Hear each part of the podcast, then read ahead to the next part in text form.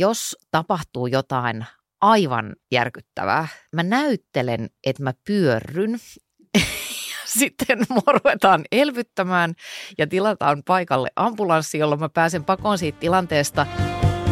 Anna Perhon elämän koulu. Tää on Perhon elämän koulu. Tää se on, tää se on, yeah. Anna Perhon elämän koulu.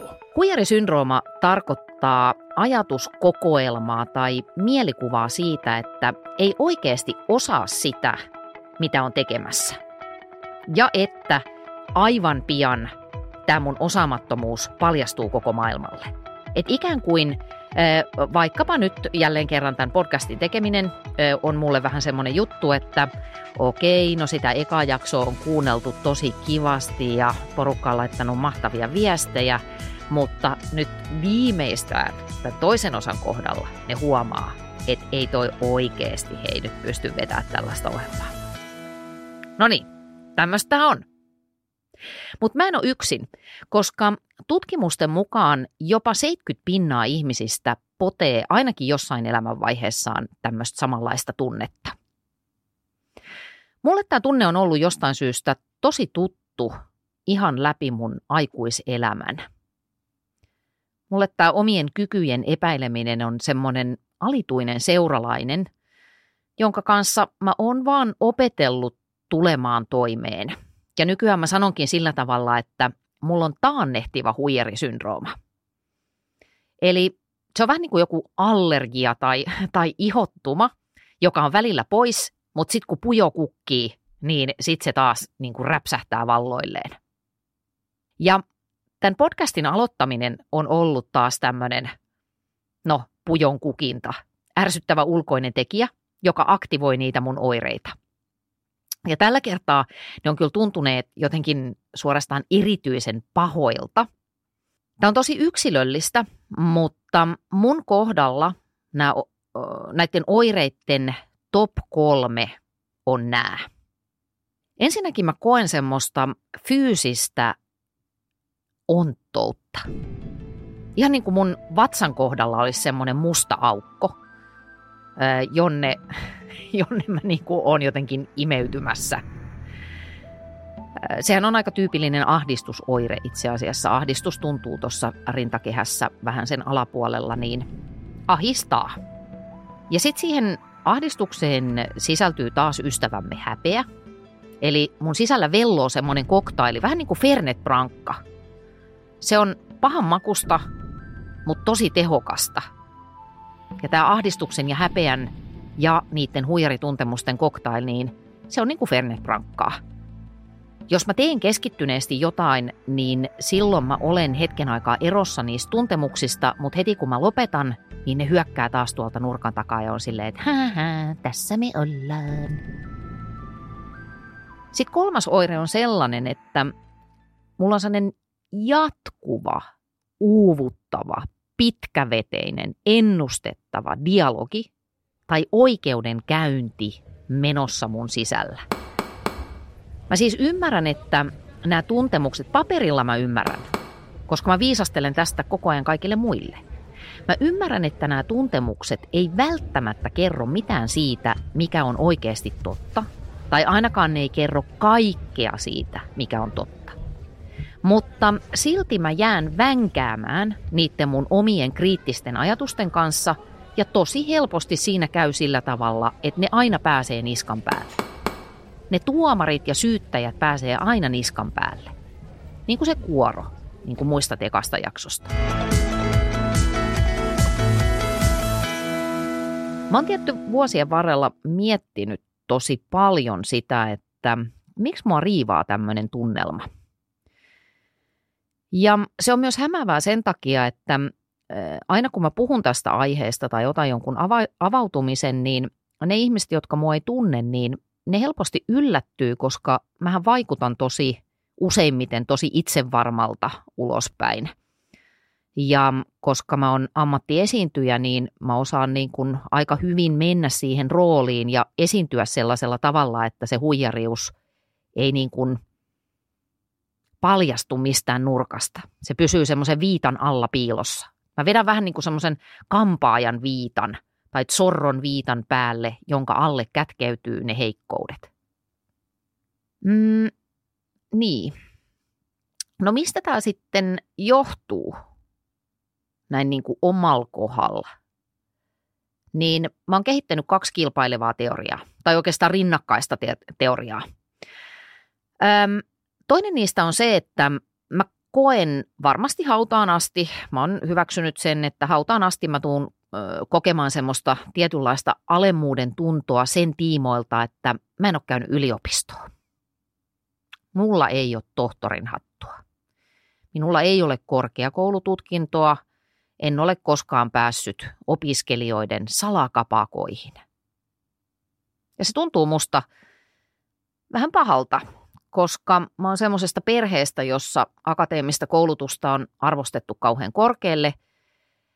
Mua ei ole millään tavalla kotoa niin kuin painostettu akateemiselle uralle eikä mitään niin kuin semmoista, semmoista niin kuin huonoa vanhemmointia, mutta jostainhan me otetaan tämmöiset tatuoinnit itseemme. Me niin kuin kannetaan semmoisia arvoja ja uskomuksia tietenkin, joita me ollaan imetty itseemme silloin, kun me ollaan oltu lapsia. Ja tämä harmittaa mua. Mä ajattelen koko ajan, että mä en ole tarpeeksi pätevä, koska ää, mulla ei ole jotain yliopistopölystä paperia. Sori, ei mitään pois niiltä, jotka ovat tsempanneet ja käyneet yliopiston. Mä ihailen teitä. Mutta toisaalta myös uskon, että niin kuin olen opetellut uskomaan, että elämässä voi pärjätä muullakin tavalla. Nyt jos mä olisin akuutissa väittelyssä niiden mun sisäisten tuomareiden kanssa, niin mä marssittaisin heille todistuskappaleeksi öö, semmoisen öö, tota M I T:ssä, nyt katsotaan osaanko mä öö, lausua tämän Massachusetts, I... Okei, en osaa. Puhutaan M I T:stä. Ei kun mä yritän vielä. Massachusetts Institute of Technology.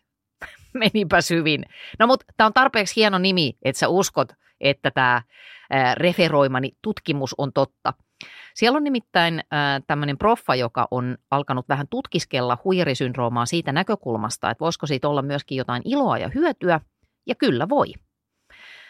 Öm, siinä todettiin, että huijarisyndroomasta kärsivät itse asiassa pärjää työssään keskimääräistä paremmin kuin ne, jotka ei ole ö, huijarisyndrooman uhreja, sen takia, että tämä laittaa tsemppaamaan vähän eri tavalla. Totta kai tästä voi siis versoa monenlaisia muita ongelmia, kuten vaikka uupumusta tai perfektionismia, mutta kyllä mä oon ottanut tästä tutkimuksesta aika hanakasti kiinni ja Tykkään, tykkään muistuttaa itseäni siitä, että tästä on myös hyötyä, että ei tarvi olla niin huolissaan, vaikka välillä vähän ahdistaakin.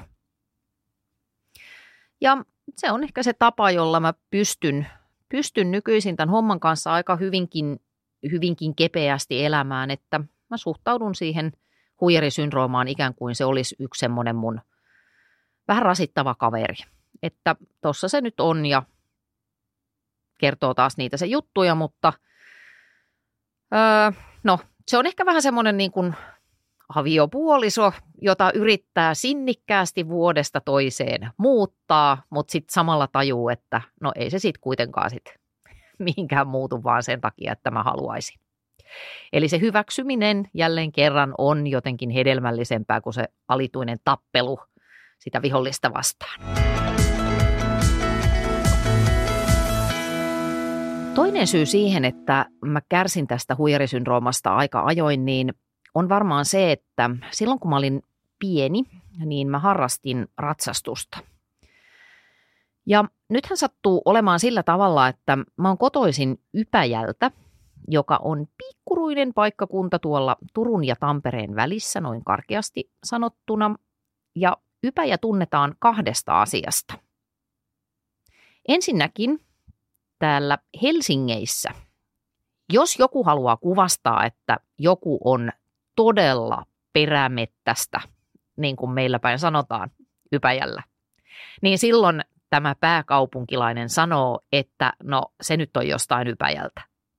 ja silloin mä aina loukkaannut. Hei, it's me.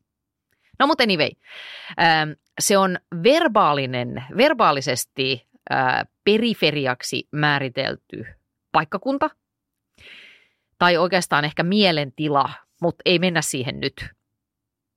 Ja sitten toinen juttu, mistä Ypäjä tunnetaan, on se, että se on Suomen virallinen hevospitäjä.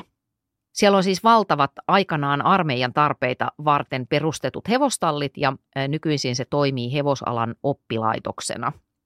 Ja sieltä mä oon sitten kotoisin ja meillä oli kotona hevosia ja mä olin paatunut, täysin patologinen hevoshullu. Niin kauan kun mä ratsastelin ponilla siellä omissa kotinurkissa, niin se oli semmoista hauskaa puuhastelua, missä oikeastaan se tärkein juttu on sen ponin rapsuttelu ja harjaaminen ja hoitaminen ja se, se niin kuin riitti täysin. Ruokki varmaan pikkutytön hoitoviettiä ja se oli semmoista kotoisaa ja mukavaa eläinten kanssa olemista, koska mä oon ihan valtavan eläinrakas. Mutta sitten kun mä siitä vähän niin kuin kasvoin, tulin teini-ikään, niin mua rupesi kiinnostamaan kilpaileminen. Ja sitten mä rupesin treenaamaan, kun mä siirryin hevosiin.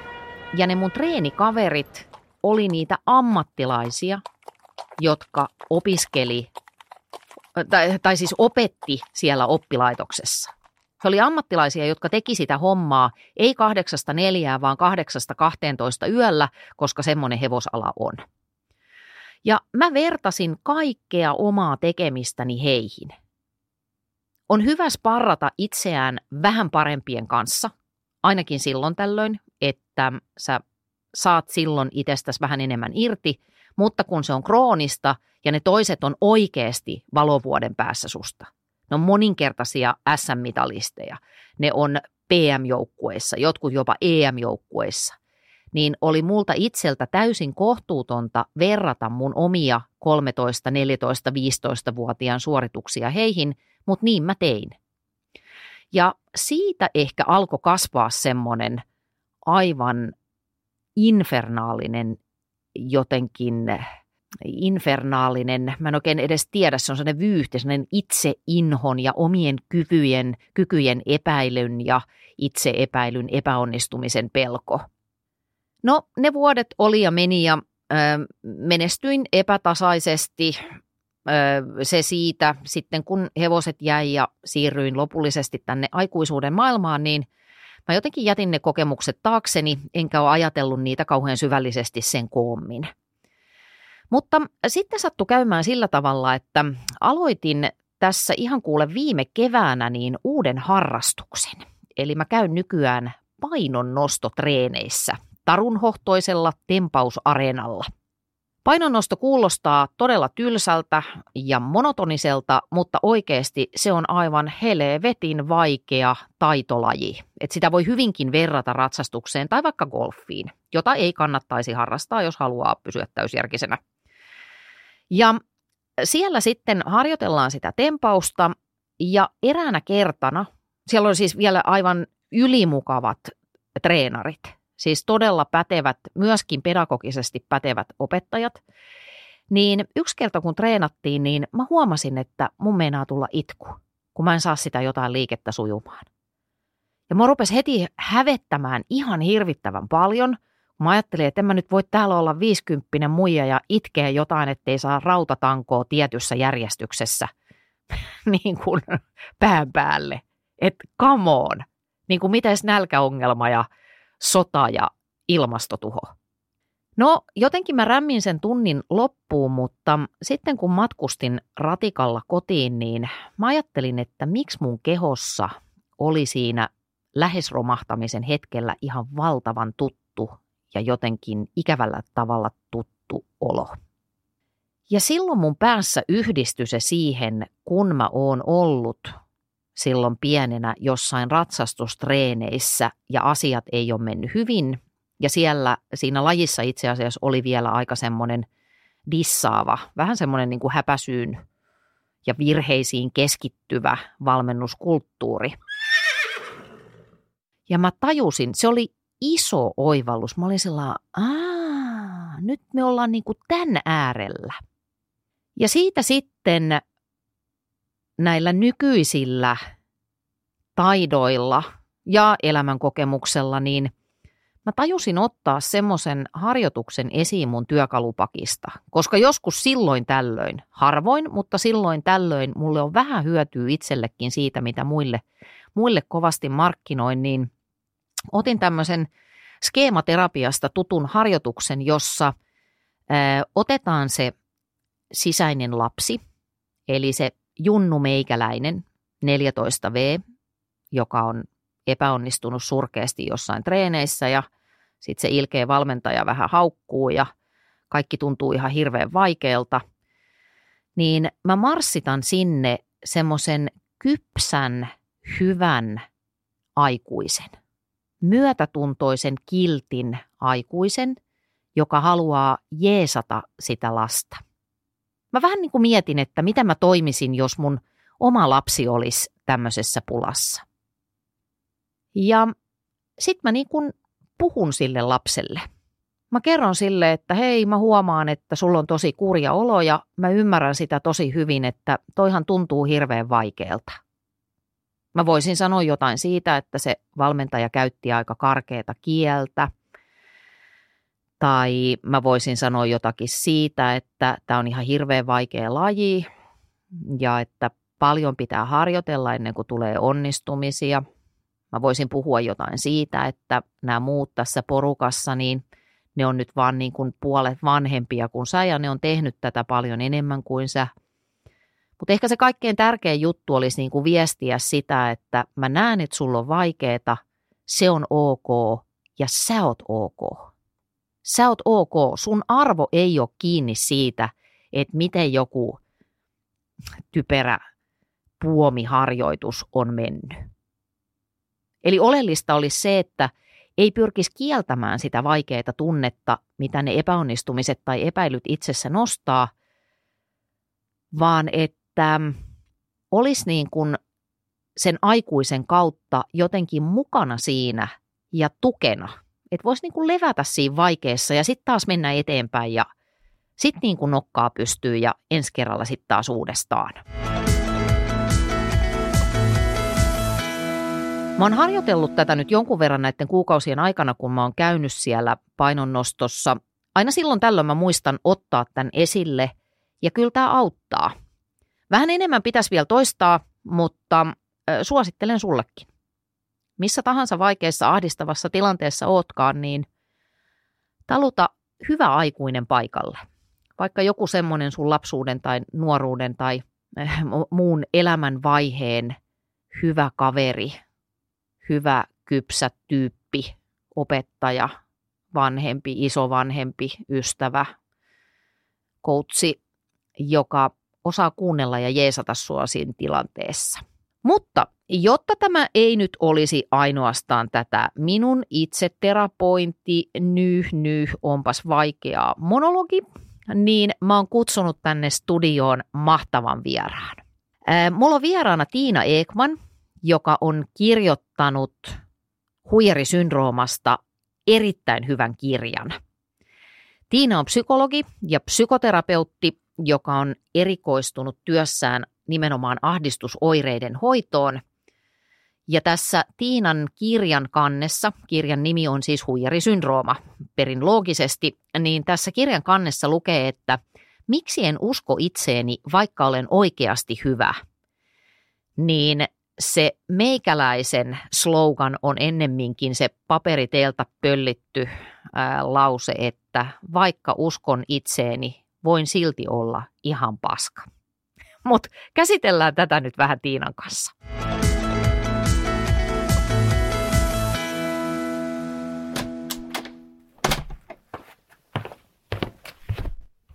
Tervetuloa Tiina. Kiitos. Kiva olla täällä.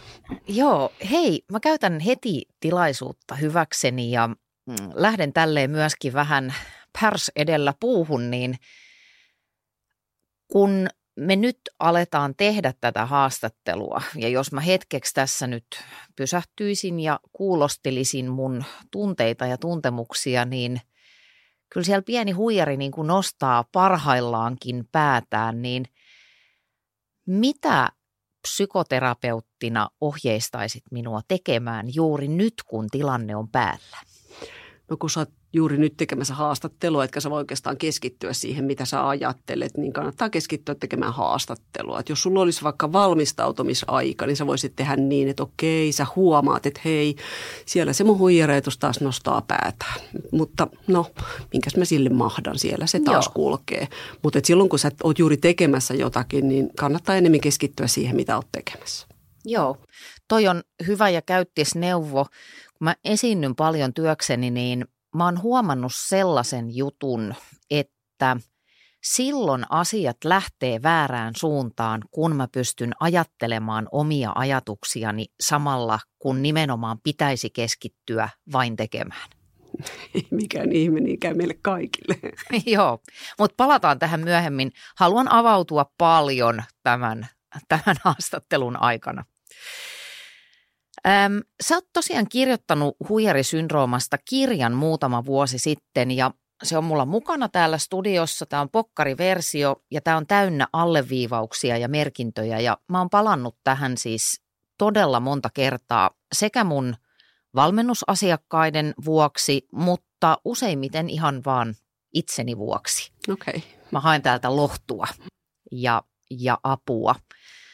Se mikä mun mielestä oli hauskaa tässä kirjassa oli se, että sä kirjoitit jossain, jossain kohtaa täällä, että sä itsekin niin kun epäilit tätä kirjaa kirjoittaessasi, että no lukeeko tätä ketään.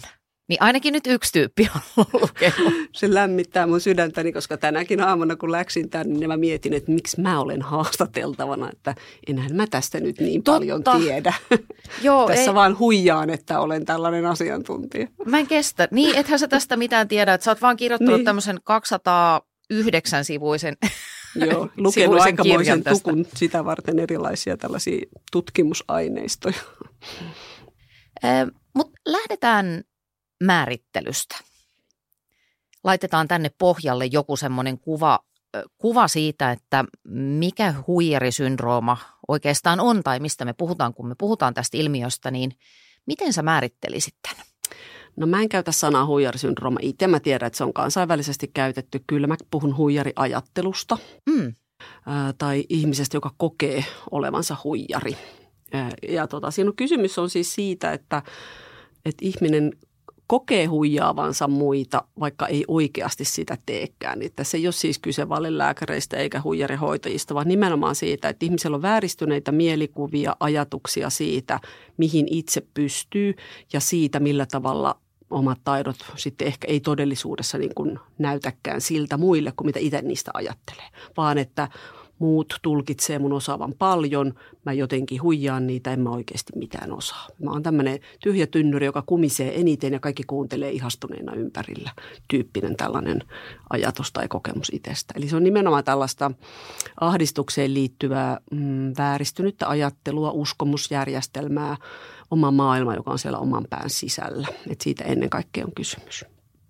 Joo, ja sitten eikö niin, että tuohon samaan ajatuskokoelmaan kuuluu myöskin se, että minä hetkenä tahansa mä saatan jäädä kiinni. Ja sitten kaikki huomaa, että mä en oikeasti osaa. Joo, se on se, mikä tekee siitä erityisen ahdistavan, on se pelko, että, että mä joudun häpeän nolouden kohteena olemaan tässä sitten. Että mulla, mulla on ihan kauhea olo ja muut jotenkin tajuaa, kuinka surkea mä olen. Että se on ehkä se suurin ahdistuksen aiheuttava pelko siellä alla. Mä kyllä tykkään tuosta sun määritelmästä, että tämä on, miten sä sanoit, huijariajattelua, Joo. eikä syndrooma, koska syndrooma kuulostaa diagnoosilta. Ja mä ehkä tunnen vähän semmoista aversioa diagnooseja kohtaan. Totta kai niillä on paikkaansa, mutta ne hirveän helposti alkaa ohjata ihmisen käyttäytymistä. Että sitten on, että no kun mulla on tämä, niin en mä sit voi tyyppisesti. Niin. Joo, se on. Ja monta ihmistä se ajatus siitä, että on jonkunlainen ikään kuin diagnoosi, nyt kukaan ei enää, mutta näytän sormihipsuja, niin tota, Että et on jonkinlainen diagnoosi, ikään kuin helpottaa, että no niin, nyt mä ymmärrän, miksi mulla on näin paha olla. Nyt mä tajun, mm. mitä mä oikeastaan ajattelen. Nyt mä jotenkin oivallan jotain olennaista itsestäni, että se niin kuin helpottaa. Mutta se, että silloin kun puhutaan diagnooseista, niin silloin usein puhutaan samantiesti myös siitä, että sitä pitäisi jotenkin hoitaa. Ja, ja, tai että tässä on nyt jo kyse jonkunlaisesta sairauden kaltaisesta tilasta. Ja se ikään kuin vie vähän väärille raiteille siinä mielessä, että toki terapia on myös hoitoa, mutta, mutta huijariajatusten kanssa voi aika paljon tehdä myös itse. Jotenkin itse hoitaa ehkä itseänsä, jos nyt tämmöinen itsehoitotermi otetaan mm. tähän mukaan. mukaan. Sitten myöskin, että voiko itse auttaa itseänsä siinä kohdassa, kun ne huijariajatukset jotenkin iskee. Ja, ja tota, diagnoosit on munkin mielestä tärkeitä silloin, kun ihmiset tarvitsee apua, tarvitsee hoitoa. Meidän moni järjestelmä perustuu diagnooseihin mm. ja, ja tota, moni esimerkiksi ei saa terapiaa huijarisyndrooman perusteella, mutta voi saada siksi, että on ahdistusdiagnoosi. Joo, mutta on hirveän kiinnostavaa, että itse voi tehdä paljon ennen kuin äh, täytyy lähteä ammattilaisen pakeille, jonne ei ole aina edes kauhean helppo päästä, niin äh, uidaan kohti sitä. Vielä tekee kyllä mieli sanoa noista diagnooseista se, että ehkä se syy, miksi mä mm, niin kun jotenkin itse vierastan välillä semmoista valtavan rentoutunutta diagnoosien paiskimista on se, että sehän ei ole niin kun, eihän se ihminen ole yhtä kuin diagnoosinsa. Eikö niin, että se ei. Voi olla aika mm. paljon kaikkea muutakin? Yleensä se, se on yleensä se terapian ideakin, jo löytää sitten se muu kaikki, mitä minä olen, muuta kuin mm. se diagnoosi, jonka olen saanut lääkäriltä, kun olen lähtenyt terapiaa hakemaan. Nimenomaan näin. Ja sama tässä huijariajattelussa olennaistahan on se, että löytää jotenkin oma itsensä kokonaisuuteen ja miten tämä huijariajattelu siihen kokonaisuuteen sitten istuu ja miten se vaikuttaa siellä. Äh, kuinka tietoisia sun kokemuksen mukaan ihmiset on tänä päivänä huijarisyndrooman olemassaolosta? Mä nyt kuitenkin käytän tätä huijarisyndrooma-termiä tässä. Joo. Kyllä paljon tietoisempia kuin sanotaan vaikka sitten se viisi, seitsemän vuotta sitten, kahdeksan vuotta sitten, koska mä nyt itse aloin tätä asiaa jotenkin pohtimaan aika paljon.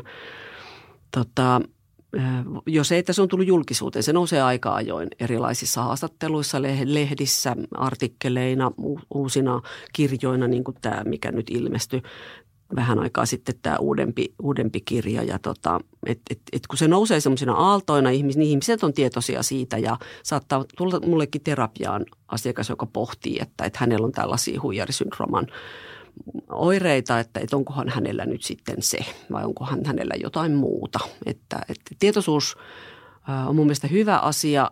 Se tekee siitä vähän arkipäiväisemmän. Se tekee ihmisille jotenkin helpommaksi sen, että mä en ole ainoa ihminen tässä maailmassa, jolla on tämmöisiä ajatuksia.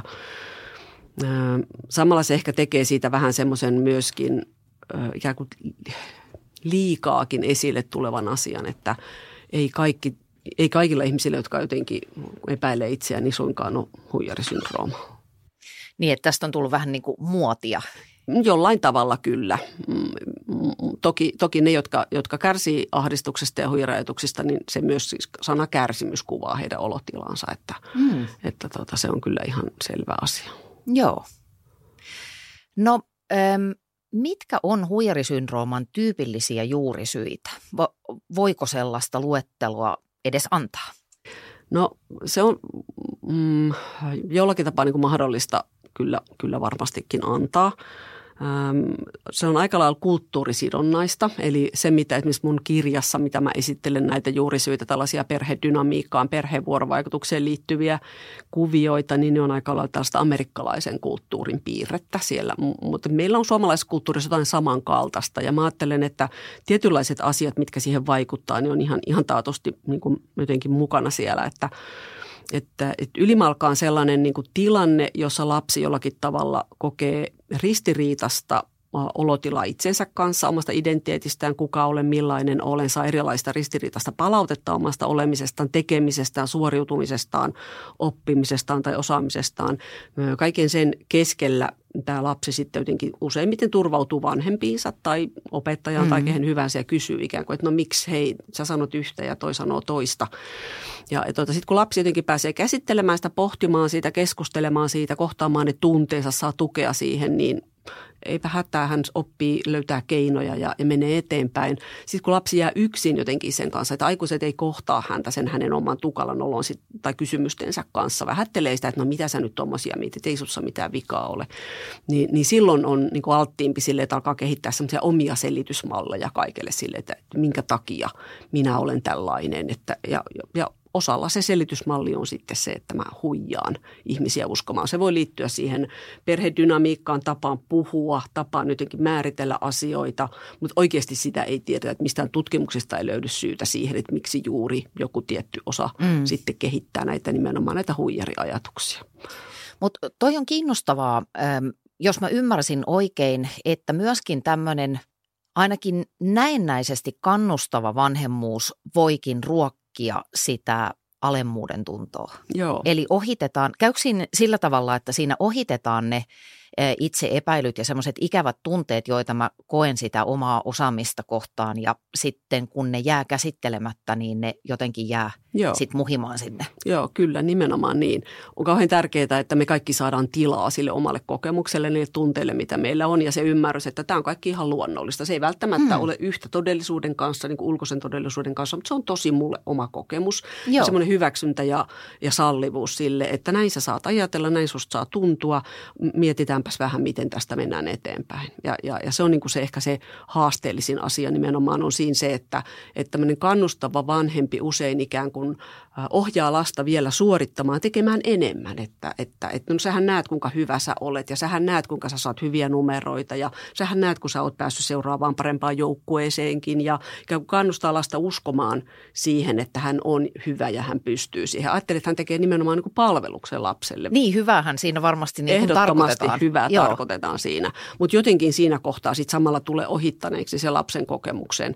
Ja, ja herkkä lapsi, jolla on taipumus kyseenalaistaa itseään tai koma, komaa kokemustaan, niin jää kyllä sitten sitä sisäänpäin ihmettelemään, märehtimään ja, ja, ja suremaan, että, että mitä hänelle oikein sitten tapahtuu, kun hän kerran kokee näin. Ja hänestä täytyy olla joku vika. Wow. Tää, tiedätkö mitä? Tämä on niin kuin avainlukkoon, koska tässä ennen tämän haastattelun alkua, niin mullahan oli tämmöinen pieni monologi, jossa itse terapoin itseäni kertomalla hankalista kokemuksistani Suomen kansalle ja mä oon itse päätellyt, että tämän mun huijarisyndrooman, jonka olen siis itselleni nimenomaan diagnosoinut, niin sen toinen semmoinen perussyy on siinä, että mä harrastin pienenä ratsastusta ja pitkä juttu lyhyesti, niin treenasin ammattilaisten kanssa. Mä olin kolmetoistavuotias, ne oli mua vähintään kymmenen vuotta vanhempia, he tekivät sitä työtä ammatikseen ja mä vertasin itseäni jatkuvasti heihin ja ajattelin koko ajan, että mä oon niin kuin aivan paska.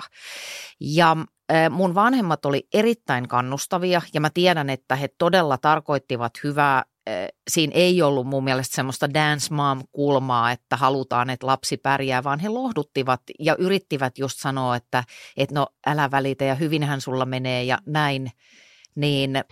Kyllä, nimenomaan Joo. näin. Siinä tavallaan unohtuu se, että, että se tunne on ihan totta.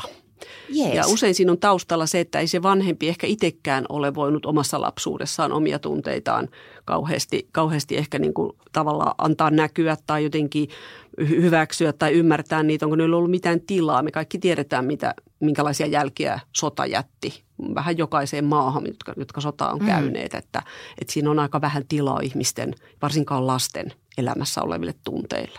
Siinä selvitään eteenpäin, rakennetaan maata, tehdään uutta, ollaan uljaita, mennään eteenpäin ja, ja, ja siinä jää aika moni asia sitten jotenkin taakse semmoinen, mikä pitäisi ehkä, millä pitäisi olla ehkä enemmän tilaa kuitenkin. Ei niin, että tarvitsisi koko ajan mällätä sillä, miltä tuntuu, vaan Joo, niin, ei, joku semmoinen kohtuullinen niin. tila kuitenkin sille, miltä tuntuu. Joo. Niin, tämä on aina kiehtovaa. Mua, mua itseä viehättää kauheasti semmoinen lause, että even past is not the past, mm. että se kulkee se joku aave meissä kaikissa niin kauan, kunnes joku huomaa kääntyä taaksepäin ja katsoa sitä silmiin ja sitten ehkä jotenkin purkaa. Mutta onko sitten myös kuitenkin niin, että tämä huijarisyndrooma voi versoa myös siitä, että sua ei ole kannustettu kotona? Tai että on jotain tämmöisiä uskomuksia tyyliin, meidän suvusta tulee vain duunareita tai ei, me, meidän porukasta ei niin kuin lukioon mennä tai mitä Joo. se nyt onkin? Joo, kyllä se on yksi aika tyypillinen kohta, mitä, mitä munkin, munkin kohtaamat ihmiset on kertoneet, on se, että kun on itse jotenkin, mä oon itsekin työläisperheestä, työläisyrittäjäperheestä lähtöisin ja, ja tota, jos nyt ihan ensimmäinen ylioppilas on ollut, mutta aika lähellä kuitenkin, että toki muutkin, muutkin ovat, ovat tehneet isoja asioita sillä, sillä opiskelun saralla meidän, meidän suvussa. Mutta jotenkin se oli kuitenkin, niin kuin meitä kannustettiin kovasti opiskelemaan, se oli tärkeä asia ja silti oli koko ajan semmoinen olo, mutta että mähän, mähän on vaan ikään kuin mm. Mähän on vaan tämmöisestä pienyrittäjä-duunariperheestä, että mitä, enhän mä nyt mitään osaa. Ja yliopistoon meneminen, lukio oli vielä ihan jees, ihan fine, koska aika moni silloin meni lukioon ja, ja kympin tyttönä tietysti pärjäsin loistavasti ja niin poispäin. Mutta yliopisto oli aika moni järkytys, kun mä tajusin, että, että herttinen sentään, että, että täällähän pitäisi osata keskustella älykkäästi. Eihän mulla sellaisia taitoja ole. Miten, miten mä osaisin osaa keskustella jostakin? Ja psykologian opiskelijat, jotka oli etukäteen, mulla oli semmoinen kuvitelma, että ne on kaikki lukeneet, kaikki teoriat Freudista lähtien. Jees, ne mulla on täysin sama kaiken. Kuvitelma. Joo, ja mä en osannut mitään, enkä opiskeluajan jälkeenkään osaa niitä teorioita, voi senkin vielä huh, sanoa. Miten lohdullista, koska mullahan on sellainen ajatus, että mä en saisi tehdä tätä podcastia, koska mä en ole psykologi. Aivan. Kukaan muu ei osaa ajatella. Ei niin. Nä, Tosi näin se on. Joo, kyllä. Joo. Mitä, mitä huijari haluaa pohjimmiltaan piilottaa? Kun tähän liittyy niin paljon häpeää, niin mitä siinä oikein niin kuin hävetään? Epäonnistumista, sitä, että paljastaa olevansa jotenkin, paljastaa olevansa jotenkin kyvytön tai pystymätön, osaamaton. Jollakin tapaa. Ja ehkä myös se, että paljastuu niin kuin huijariksi, paljastuu äh, ihmiseksi, joka on jotenkin toiminut väärin suhteessa ympäristöönsä. Mm. Että se on semmoinen, mikä myös monella elää siellä, että ei haluaisi, että muut jotenkin näkee sen. Ja sitten se on tavallaan semmoinen, mikä sitten viimeiseen asti esimerkiksi työuralla niin kuin estää vaikka hakeutumasta parempiin tehtäviin, estää hakeutumasta koulutuksiin, koska pelkää, että jää kiinni siitä, ettei osaa jotain. Ja sitten muut tajuaa, että sä oot koko ajan esittänyt, sä oot feikannut meille, että sä osaat. Niin, että sä oot niin kuin valehtelija. Niin, nimenomaan, että paljastuu niin kuin tällä, ikään kuin väärintekijäksi, vaikka pohjimmiltaan on kuitenkin vaan se oma pelko, mikä, mikä siellä jatkuvasti pysäyttää. Ympärille ihmiset saattaa niin kuin ajatella, että vau, wow, sä teet hyvää duunia ja sä oot niin taitava ja sä oot niin älykäs ja sä osaat sanoa vaikka mitä. Ja siitä on semmoinen kuristava olo kaiken aikaa. Toihan on aika surullista siinä mielessä, jos ihminen ajattelee, että mun pitäisi olla niin kuin jo valmis. Että kun sanoit sen, että voi vaikka estää lähtemästä opiskelemaan, niin ei... Eikö me just sen takia opiskella, että me voitaisiin tulla joksikin? Tämä on se perusidea jotenkin, se ajatus siitä, että mä voin aina oppia uutta, mä voin aina kasvaa. Mä en vielä ole jotain sellaista, mitä mä voin jonakin päivänä olla. Mm. Ja mä en vielä osaa sitä, minkä mä ehkä haluaisin osata tai haluaisin oppia. Että voidaan puhua tämmöistä ikään kuin paikalle jämähtämisen ajattelusta ja kasvun ajattelusta. Ja, ja se, tämä huijariajattelu kyllä ikään kuin ajaa ihmistä tämmöiseen paikalle jämähtämiseen myöskin. Että ei uskalla kohdata itsekään sitä. Ja, ja tota, aika monella on sitten myöskin tämmöistä ihan tavallaan osaamisvajetta sen seurauksena, että tekee vaan duunia eikä uskalla ikään kuin vaikka mennä testaamaan kykyjä jollekin kurssille tai, tai vastaavaan, ettei vaan jäisi kiinni siitä, ettei osaakaan. Sitten kertyy aidosti semmoinen niin kuin osaamattomuus, että kun pitäisi opetella vaikka I T-taitoja tai mitä hyvänsä uusia Joo. taitoja, joita tarvitaan työelämässä, niin aina vaan kiertää ja kaartaan eikä mene ja, ja, ja, tota, ja sitten jää kiinni jonain päivänä siitä, että ei osaa niitä pätkää. Niin, sit sä et niinku oikeasti, ei oikeasti se tavallaan se tarina alkaa Exceliä. Toteuttaa itseään. Niin, kyllä, niin. nimenomaan, nimenomaan näin. Et se on aika monen ongelma myös sitten, jos ajattelee urakehitystä tai sitä, että haluaisi edetä ammatissaan jonnekin. Kuulostaa siltä, että tämä on aika läheistä sukua perfektionismille tai on, on sen vähintäänkin pikkuserkku. Joo, huijari ajattelee, että on usein perfektionisteja, koska se on yksi tapa selvitä niiden ajatusten kanssa. Että mun pitää tehdä aina enemmän, aina paremmin. Mun pitää vielä enemmän yrittää, koska muuten mä en pärjää, muuten mä en pysty. Tavallaan se tekemisen määrä ja se hinkkauskertojen määrä on se, mikä ratkaisee. Että ei se aidosti, että mulla olisi joku hyvä ajatus siellä, jonka mä oon kirjoittanut, vaan se, että mä oon seitsemänkymmentäkahdeksan kertaa korjannut sen lauseen ja siltikään se ei vielä niin kuin kelpaa. Että, että koska mä en ole oikeasti se asiantuntija, joka on voinut sen lauseen kirjoittaa. Että kyllä se, kyllä se menee, menee aika pitkälle niin. Ja perfektionismi tuottaa tietenkin sitten valtavan määrän uupumusta ihmiselle, joka, joka tekee niin paljon töitä. Ja lopputulemana on kuitenkin se, että sitten hän sanoo itselleen, että no niin, mä onnistuin vain siksi, että mä tein niin valtavasti töitä. Että toista kertaa en pysty tähän saamaan. Mähän on ihan kuollut nyt jo. Joo, ja sitten, että joku muu olisi tehnyt tämän vain hetkessä, kädenkäänteessä. Laittanut vaan sen lauseen paperille ja lähtenyt eteenpäin. A, a, tämä on niin kuin, tämä, aika raskasta.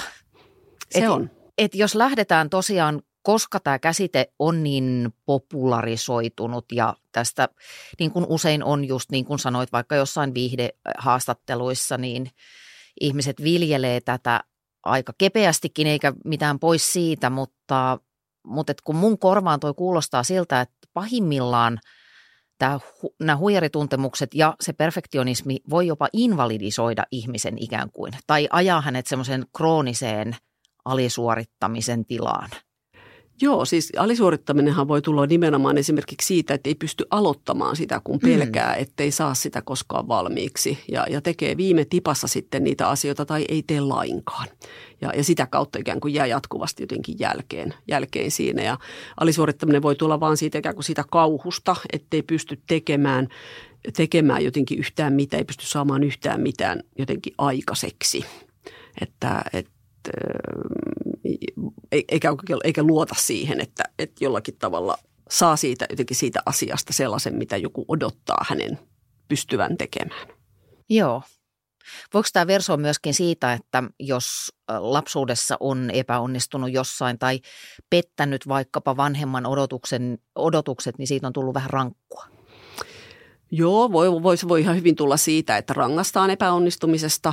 Se voi tulla myös siitä, että jatkuvasti kehutaan onnistumisesta, koska sitten se onnistu, epäonnistuminen on jotain, mitä ei vaan, sitä ei vaan niin kuin ole olemassakaan. Mm. Että se on vaan niin kuin hyväksymätön asia, sitä Totta. Ei ole olemassakaan, että voi tulla ihan kumpaa kautta, kumpaa kautta hyvänsä. Mutta joo, silloin jos epäonnistumisesta rangaistaan ja todetaan, että et, et, et sussa on jotain vikaa, kun sä et pärjää. Tai että sanotaan vaikka, että no... ei sun nyt kannata kauheasti tota tehdä, kun sä et ole siinä lahjakas. Sen, niin, sen lahjakkuusansa. Niin, joo. Sen oppii aika monet jo kotona, että mulle sanottiin, ettei mun kannata opiskella matematiikkaa. Jostain syystä tämä matematiikka on sellainen, mikä kauhean monilla on se haaste, haaste että et, et, siinä pitäisi olla jotenkin niin kuin luonnostaan superlahjakas ennen kuin sitä ikään kuin kannattaisi edes yrittää, että se aika monella huijariajattelijalla on sitten siellä koulutaustassa se matema- matematiikan opiskelun joku tämmöinen juttu. Apua. Käsipystyn virheen merkiksi siinä mielessä, että mä olin itse huono matikassa, koska mä en edes yrittänyt. Mulla oli tämmöinen uskomus, sitä ei kyllä kukaan sanonut mulle. Ja sitten meidän nuorempi poika päätti lukioon mennessään valita pitkän matikan. Ja sitten mä olin sillä, että ei missään, ei, ei, ei, se on niin vaikea. Ja onneksi mun mies, hän on tämmöinen valoisamman puolen kulkija, niin... hän niin kuin vähän tavallaan henkisesti pysäytti mut ja sanoi, että, että miksi sä sanot noin, että, että voihan sieltä sit vaihtaa, mutta anna nyt pojan mennä, jos kerran haluaa. Ja hän meni ja hän pärjäsi hienosti. Ja mä, siis musta se on edelleen ällistyttävää, se on skifiä mun mielestä ne tehtävät, mutta tä, tämmöistä tämä on. Mm, mutta hän, hän vaan tekee sitä. Niin, mm. kyllä. Mm. Äiti, Joo, se on, kovin, suin, niin. se on kovin inhimillistä jotenkin, että se oma pelko herää jossain kohdassa Joo. oman lapsen kohdalla. Ihan on tuttua kyllä kuulostaa. Olen minäkin monta kertaa ajatellut vähintäänkin, jos en sanonut ääneen, että eihän nyt noin voi tehdä. tehdä joo. Vaan siksi, että itse en uskaltaisi mennä tekemään sitä.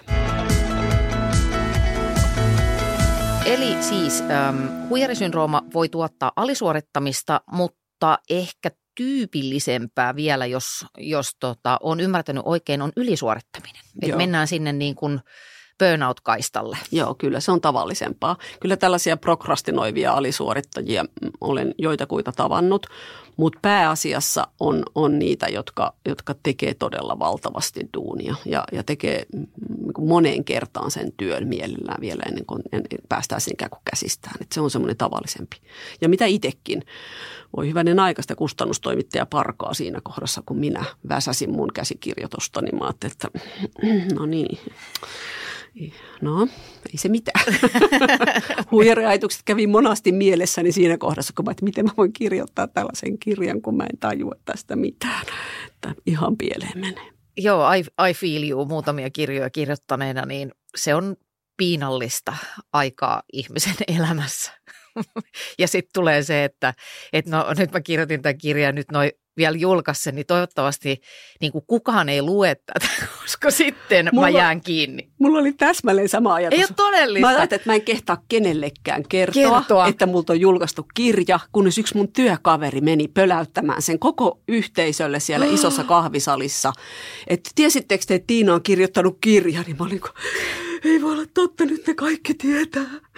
Nyt ne lukee sen ja näkee, mikä tonttu mä olen, minkä idioottimaisen kirjan mä olen kirjoittanut. Joo, siinä kohtaa omat opit ei jeesano ennen kuin vähän jälkikäteen vasta sitten. Nyt sä oot ilmeisesti ollut mukana kirjoittamassa myös ihan tuoretta kirjaa samasta aiheesta. No mua haastateltiin tähän, eli okay. kolme tutkijaa kirjoitti tällaisen kirjan kuin Huijareiden vallankumous, jossa pohditaan yhteiskuntanäkökulmaa liittyen tähän huijariajatteluun, huijarisyndroomaan. Ja, ja tota, voin kyllä lämpimästi suositella. Sanni Lehtinen, Amanda Pasanen ja Silja Uusikangas haastatteli mua tähän, tähän kirjaan. Siellä on joitakin munkin, multakin äh, kopi, siis kopioituja, sit, siteerattuja lauseita. Ja tota, mutta ennen kaikkea he on tehneet ansiokkaan työn siinä, että he on käyneet läpi niin kuin eri näkökulmia yhteiskunnasta, eri näkökulmia ihmisen identiteetistä ja pohtineet sitä niin kuin siitä, että miten yhteiskunta meidät kohtaa, kohtaa eri meidän rooleissa. Öö, miten tiivistäisit twiitin mittaan? Mä en harrasta twiittejä. Joo, onneksi nyt, olkoon. Nyt kysyit pahan. Joo, mutta siis tarkoitan, että mikä sun mielestä olisi niin kuin ton, tämän yhteiskunnallisen tason ja huijarisyndrooman välinen suhde tai yhteys? Miten, se, miten nämä tutkijat on sen tiivistäneet? No tota, tämä on ehkä nyt mun tiivistys Joo. sitten. Mä en tiedä, onko tämä nyt sitten heidän tiivistyksensä, mutta, mutta mä ajattelen, että, että meidän yhteiskunnassa, meidän ajassa on noussut kauhean voimakkaasti jostain syystä taas uudestaan näkemään yksilökeskeisyys ja yksilövastuullisuus. Voi olla, että se on tilapäistä ja se on vaan länsimaisessa yhteiskunnassa, kuka tietää, mutta Aasiassa tehdään eniten tutkimusta huijarisyndroomasta. Mm-hmm. Mutta tota, yhtä kaikki niin kuin se ajatus on se, että, että, että jotenkin että se, että, että meidät vastuutetaan yksilöinä siitä, mikä tavallaan liittyy yhteiskunnan rakenteisiin. Että yhteiskunnassa pitäisi myös pystyä katsomaan peiliin, eikä vaan niin, että ihminen itse katsoo peiliin ja miettii, miten mä autan itseäni, kun mulla on vaikeata, mm-hmm. vaan että me niin kuin yhteisönä myös mietittäisiin, että miten me kohdataan ihmiset, jotka tulee vähän erilaisesta taustasta, esimerkiksi kuin mistä me itse tullaan. Pakotetaanko me heidät jotenkin huijaamaan, kun he tulee sieltä meidän joukkoon ja, ja jotenkin, vai annetaanko me jotenkin heille tilaa, heidän olla sitä, mitä he on, kokee sitä, mitä he kokee. Niin, että pitäisi olla niin kuin vaikkapa reipas maahanmuuttaja. Aivan. Esimerkiksi sellainen, joka kestää kaiken ja sietää kaiken ja hymyilee, kun ollaan rasisteja kadulla. Niin, mm. koska te olette siellä aina iloisia kuitenkin. Mm, niinpä. No niin, eipäs mennä nyt tähän osastoon tällä kertaa pidemmälle. Jätetään se. Tämä on epä, epäpoliittinen ohjelma. Öm, minkälaiset oireet on tyypillisiä huijarisyndroomalle? Mä tarkoitan sitä, että jos ihminen ei ole esimerkiksi vielä oikein oivaltanut tai tunnistanut tätä, tätä mm, ajattelutapaa itsessään, niin onko jotain tyypillistä sellaista, missä tämä näkyy? Ihan vaikka kehollisesti. Mm, no kyllä se tyypillisesti näkyy ahdistuksessa, mutta ahdistustahan aiheuttaa moni muukin mm. ajattelu kuin, kuin, kuin mitä huijariajatukset. Ja, ja tota, ylimalkaan se, että, että epäilee itseään jotenkin voimakkaasti ja, ja löytää sisältään sitä ajatusta, että, että jotenkin, että mun kokemus itsestä on täysin epäsynkassa, epäsynkassa muun maailman näkemyksen kanssa jotenkin, että, että tässä on nyt jotain, jotain outoa, jotain erikoista, niin se on semmoinen, minkä kautta voi vähän niin kuin kysyä, että no onko tässä, onko mulla joku semmoinen huijariajatus siinä. Ylimalkaan silloin, jos ihminen kokee voimakasta ahdistusta niin kuin itsestä. Me voidaan olla stressaantuneita ja ahdistuneita siksi, että stressi on kova. Esimerkiksi meillä on paljon työtä tai isoja ongelmia ratkaistavaksi ja se ahdistaa.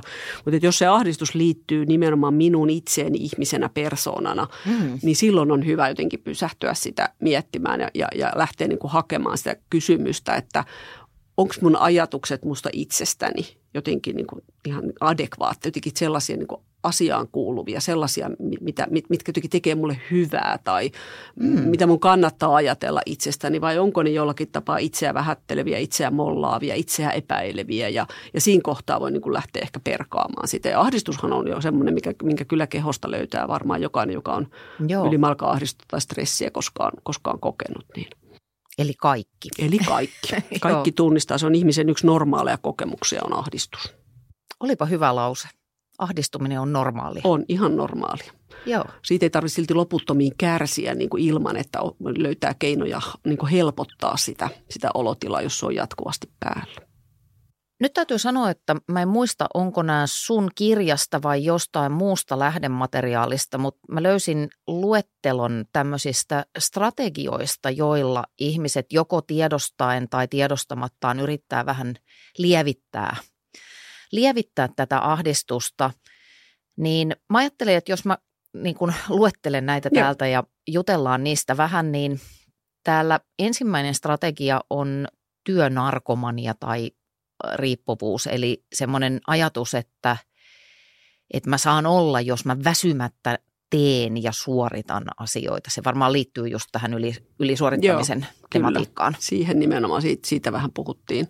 Eli se ajatus on siinä, että, että jotenkin että mun, mun niin kuin ikään kuin lupa tai arvo jotenkin olla yhteisön jäsen, olla työyhteisössä mukana on siinä, että mä puurran ihan valtavasti. Mm. Ja, ja toisaalta siinä on myöskin se, että, että, että tämmöinen niin kuin työriippuvuus, joka on ikään kuin keino, ylimalkaan riippuvuudet on ikään kuin tällaisia, jotka rakentuu siihen, että miten siedän ahdistusta tekemällä niin jotakin niin loputtomasti. Niin, esimerkiksi, että jotkut juoksee jatkuvasti maratoneja. En vähättele maratonijuoksijoita ollenkaan, mutta jos se tehdään ahdistuksen välttämiseksi, niin, niin voi miettiä, että kannattaako sitä koko ajan juosta vai voisiko sitä ahdistusta vähän yrittää kohdata myöskin. Tai jotkut juo viinaa tai jotkut tekee paljon töitä tai jotkut jotain muuta. Niin, niin tällainen tavallaan sellainen riippuvuus, jolla pyritään ikään kuin väistämään sitä ahdistavaa ajatusta, niin, niin se oikeastaan vaan tarkoittaa, että sitten se ajatus vaan niin kuin jää elämään sinne mielen sisälle ikään kuin totena yhtä kaikki. Mm. Kaikenlaiset tällaiset ikään kuin johonkin asiaan pelkästään paneutumiset sen ahdistuksen väistämiseksi, niin yleensä tuottaa sen lopputuloksen, että se ahdistus vaan pysyy ja jopa pahenee. Niin, että heti kun sä irrotat siitä välttelytekemisestä, niin se odottaa sua Joo, sieltä. Haha, en mennyt minnekään. Aivan, siellä se on, koska sitä ei ole kohdattu, sitä ei ole tutkittu, sitä ei ole ymmärretty, että mistä siinä oikeastaan on kysymys. Ja meidän aivot on sellaiset, että kyllä ne niitä sieltä tuottaa niin kuin uudestaan ja uudestaan sitä hankalaa uskomusta, mikä me ollaan itseemme rakennettu. No sitten täällä oli tämä itsen vahva vähättely, mistä jo juteltiinkin, että no ei tämä nyt ole mitään ja tämä nyt vaan on ja näin. Tai mä oon kirjoittanut tänne näin, että en voi kertoa osaamisestani, koska sitä ei ole lainausmerkeissä. Joo, kyllä, nimenomaan. En tai voi ke- kertoa kirjoittaneeni kirjaa, koska, koska, koska se on niin surkea, ettei sitä kukaan voi lukea. Niin. Joo, kyllä. Tämä on, tämä on yksi semmoinen tavallinen ylimalkaan ihmisen, joka, jolla on epävarma olo omasta osaamisestaan, niin herkästi vähättelee sitä. Ja on niin tosi silloin vaikea kohdata esimerkiksi myönteistä palautetta, ottaa vastaan mm. sitä. Ja se on yksi semmoinen signaali, mitä voi tietysti tutkia, että jos töissä esimerkiksi saa hyvää palautetta itsestään ja sen vaan työntää sivuun eikä ota vastaan, niin siinä on yksi merkki, että miksi, miksi tai että mitä se, tar- voi, se voi tarkoittaa, että on niin kuin huijariajatuksia siellä taustalla. Tai jotain muita vähätteleviä ajatuksia. Sitten tämä oli musta kiinnostava tämmöinen hurmurin strategia, että sä yrität olla niinku tosi ihana ja kiva ja nimenomaan reipas ja, ja iloinen ja kaikkea, niinku yrität olla kaikkea sellaista, mihin yhdistetään myönteisiä mielikuvia, jotta kukaan ei huomaisi, millainen mä oikeasti oon ja esittämällä mukavaa saan lisää mahdollisuuksia. Joo, ja tämähän liittyy aika pitkälle kyllä sitten siihen perhedynamiikkaan ja taustaan, jotenkin mihin on, mistä on kasvanut, että minkä, mm. minkälainen ikään kuin tulkinta lapselle on annettu siitä, että missä hän on hyvä. Ja jos kaikki ikään kuin korvataan sillä, että et, et, et, mutta ei sun tarvitse, kun sä oot niin söpö. Sä oot niin suloinen ja ihana, että ei se haittaa, vaikka, vaikka joku ei, ei, niin kuin tavallaan, että ei ymmärrä sua tai vaikka sä et osaa jotakin tai ihan mitä vaan. Että, että se niin kuin lapseen kasvaa se ajatus, että tämä on se, mitä mun kuuluu olla, jotta mä tulen hyväksytyksi muiden ihmisten joukossa. Niin, eli sä saat niin kuin palkinnon siitä, että olet... Joo, tietynlainen olet, tai käyttäydyt kyllä, tietyllä nimenomaan. Tavalla. Olet kiltti, kai, aina kaikki, siis kiltin tytön syndroomahan on sama Joo. ilmiö tietyllä Joo. tavalla. Tai että olet aina jotenkin hymyilevä ja aurinkoinen, että tapahtuu mitä hyvänsä, niin aina hymyilet ja olet aurinkoinen, ikään kuin sillä sä voitat sitten. Ja se, onhan se tottakin, että kun sä olet kiva, herttainen, kiltti, aurinkoinen, ystävällinen, mm-hmm. niin sähän saat paljon. Se toimii. Niin, se toimii. Ja siitä saa ihan aidosti myös hyvää palautetta, jolloin siitä voi niin kuin ikään kuin jäädä huomioimatta se, että siihen liittyy se, että oikeasti mä en ole tällainen. Oikeasti mä oon synkkä ihminen. Jos ne oikeasti tietäisi, kuinka kauhea ihminen mä olen, niin eipä ne mulle sanoisi, että olet kiva ja olet mukava. Että et, et silloin se mm, tavallaan se itsensä tavoittaminen sieltä alta, niin se voi niin kuin vaan kadota sen positiivisen palautteen takia. Voi ajatella, että ei mun tarvi kohdata sitä ajatusta itsessäni. Eli siinä se valon ja varjon raja on aika... Aika jyrkkä. Niin. Mm, kyllä. Joo. Joo. No sitten täällä oli vielä tämmöinen strategia kuin matkijan strategia. Ja mä omien havaintojen mukaan huomaan tällaista tosi paljon. Eli tässä ideana on se, että, että ihminen ei oikein niin kuin uskalla elää omaa elämäänsä, omien arvojensa, omien toiveidensa mukaista elämää, vaan se kopsaa jonkun, että mun kuuluu olla tämmöinen. Ja meidän aikahan tarjoaa tähän enemmän vaihtoehtoja kuin koskaan ennen, koska joka aamu voit herätä siihen, että katsot Instagramista kuinka paljon laihempia, hehkuvampia, iloisempia, dynaamisempia kaikki muut ovat. Ja mä oon tämmöinen, joten tuliskohan mustakin onnellisempi, jos mä söisin enemmän rahkaa. Mm, kyllä, näin on. Siihen liittyy aika paljon tällaista ikään kuin miellyttämisansaksi kutsuttua asiaa, että sellaista mm. uskomusta, että, että, että, että, että mun pitää ikään kuin olla muiden kanssa samaa mieltä, samanlainen, jotta mä kuulun joukkoon. Ja, ja että tämmöinen erottuminen on, on täysin mahdotonta ja senhän voi tunnistaa jotenkin, että se on tämmöinen ikään kuin teini-ikään liittyvä normaali vaihe, mutta se jotenkin jää päälle, päälle ihmisille. Ja se, että siihen liittyy tämä huijariajattelu sinne alle, niin, niin siinä on nimenomaan jotenkin se yksin jäämisen kokemus siellä lapsuudessa, että mä en ikään kuin, mä en voi olla minä. Se on jotenkin täysin ei sallittua, se on jotain väärää. Joo. Se pitää jonnekin jättää taka-alalle taakse ja mun pitää omaksua jotain toisenlaista identiteettiä. Mun pitää olla jotain, minkä muut ottavat vastaan, vastaan ja, ja jotain, mikä on yleisesti hyväksyttyä tai jotain, mitä ihaillaan ja, ja sitten mä menen sillä. Että ainakaan siinä kohtaa mä en ikään kuin voi jäädä kiinni, kun mä olen samalla niin kuin toi naapurikin. Että se nyt Joo. ainakin tekee varmasti jotain oikein, vaikka minä en oikeasti tee mitään oikein. Mä oon huomannut ö, omassa tuttavapiirissä ja asiakkaidenkin piirissä, että varsinkin keski-ikään tultaessa niin toi alkaa jotenkin tihkua ihmisestä ulos. Et tulee vähän semmoista epämääräistä, että tämä lause, että kaikki on ihan ok, mutta. Hmm. Niin, keski-ikä on se kohta, jossa me ihmiset äm, aletaan aika lailla niin kuin pohtia tätä, että mitä mä oon elänyt tähän saakka ja mitä tää elämä on nyt ja mitä mä ehkä vielä ehdin tehdä, mm. mitä mä haluan olla, mitä mä haluan saavuttaa tai missä mä haluan olla sitten, kun mä jään eläkkeelle tai ihan mitä hyvänsä. Ja, ja, ja siinä kohtaa tietysti moni myös näkee peilistä jotain epämukavaa. Jep. Ähm, sehän on aika kauhea hetki, jos havahtuu siihen, että mä oon nyt vaikka viisikymmentäkolme ja mä oonkin elänyt kaksikymmentäviisi vuotta ikään kuin jonkun muun elämää. Niin, se, on, se, se voi tuntua ihan järkyttävältä, todella vaikealta ja ahdistavalta ja, ja moni sanoo terapiassakin, että, että, että elämä on mennyt jotenkin pieleen tai hukkaan. Ja, ja on todella iso asia siinä kohtaa lähteä miettimään, että, että, että entä jos se onkin silti mun elämääni, jota mm. mä olen elänyt ja se ei ole mennyt hukkaan. Ja nyt mä voin miettiä, että mi- miten mä menen tästä eteenpäin. Mutta se on kivulias jotenkin se havainto, että ikään kuin elämä olisi mennyt hukkaan tai pieleen. Että, että ja se, aika ehdoton niin, kyllä. väite itselle. Joo, mutta sitä kuulee tosi paljon. tosi paljon, että ihmiset syvällä sisimmässään ajattelee näin, jonka ne sitten ehkä kertoo lähimmälle ystävälleen tai joskus terapeutilleen, että jota ei uskalla sitten sanoa kenellekään muulle, mm. koska eihän nyt kukaan nykymaailmassa voi tunnustaa, että elämä on jotenkin men, on, on ihan pihalla omassa elämässään, elämä on mennyt Joo. ihan pieleen, koska kaikki on sen somemaailman ikään kuin sellainen kiillottama. Kontrollissa. Mm, näin on. Joo, ja Mä kyllä, mä pidän oikeita, oikeina huijareina niitä, jotka väittää, että en kadu mitään. Se on musta valhe. Tiedoksi vain. Öm, no niin kuin mä tuossa alussa avauduin, niin mulla on ajoittain aika voimakkaitakin tämmöisiä huijarituntemuksia, mutta mä oon jotenkin niin kuin vaan sitten tälleen aika ominpäin oppinut elää sen asian kanssa, että varmaan siinä on niin kuin kysymys siitä hyväksynnästä. Sitten joskus, kun mä muistan, niin mä vähän niin kuin ulkoistan sitä, että okei, että ahaa, että toi on tässä paikalla nyt taas. Ja se yrittää saada mun olon tuntumaan jotenkin ikäväksi ja kiitos tästä, mutta mä nyt ehkä kuitenkin sitten teen niitä juttuja, joita mä haluan. Mä tota, lukaisin semmoisen B B C:llä julkaistun artikkelin, johon oli haastateltu tämmöistä M I T:n jotain proffaa, joka oli tutkinut huijarisyndrooman myönteisiä puolia. Ja sitten hän, hänen niin kuin ensimmäiset löydökset viittasi siihen suuntaan, että huijarisyndroomasta kärsivät voi itse asiassa edetä urallaan keskimääräistä muita paremmin ja suoriutua työstään keskimääräistä muita paremmin, koska se sisäinen kauhu ajaa tekemään hommat kunnolla.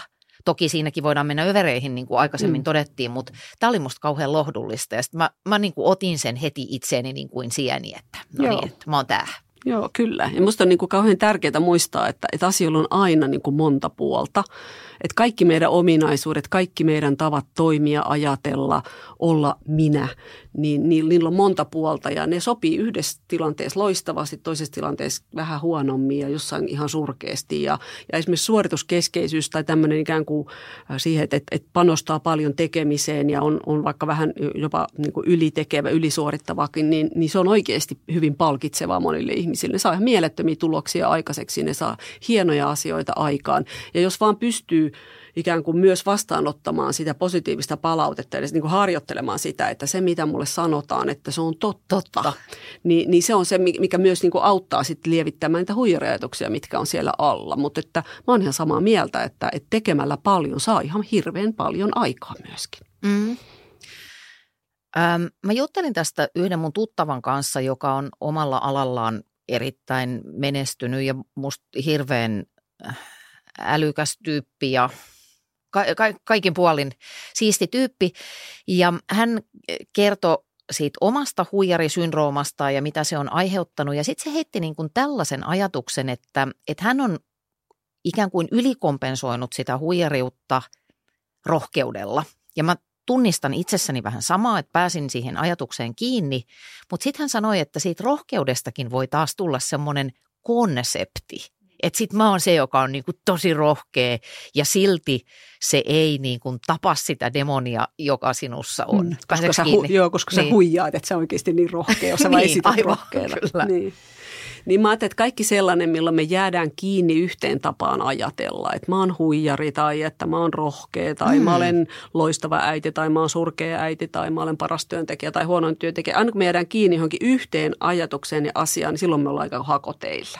Totta. Ihminen on monta koko ajan paljon ja, ja me ollaan yhtä yhdessä kohtaa enemmän ja toisessa kohtaa toista enemmän. Että jos me nähtäisiin itsemme niin kuin isona moninaisuutena, josta voi erilaisia puolia nostaa eri tilanteissa ikään kuin hyödyllisinä esiin, niin meidän olisi paljon helpompi olla itsemme kanssa. Silloin me saadaan olla kaikkea sitä, koska sitä esimerkiksi vaikkapa raivokasta itsesuojeluvaistoa voi hyödyntää silloin, kun pitää olla jämäkkä ja vetää mm. rajoja, vaikka se voi toisessa kohtaa tarkoittaa, että mä lyön jotakuta turpiin ravintolajonossa, mikä ei ole hyödyllistä.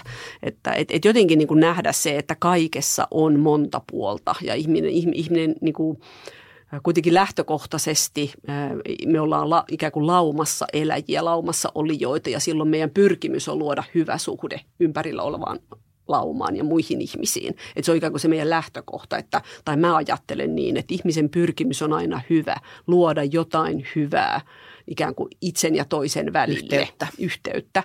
Ja, ja siinä välillä sitten yrittäessä mennään ihan metsäänkin, mutta aika usein se onnistuu myöskin ja, ja silloin mm. se on se hyvä. Vaikka se alun perin se tapa toimia tai se keino ei nyt ehkä olisi ollutkaan se paras mahdollinen.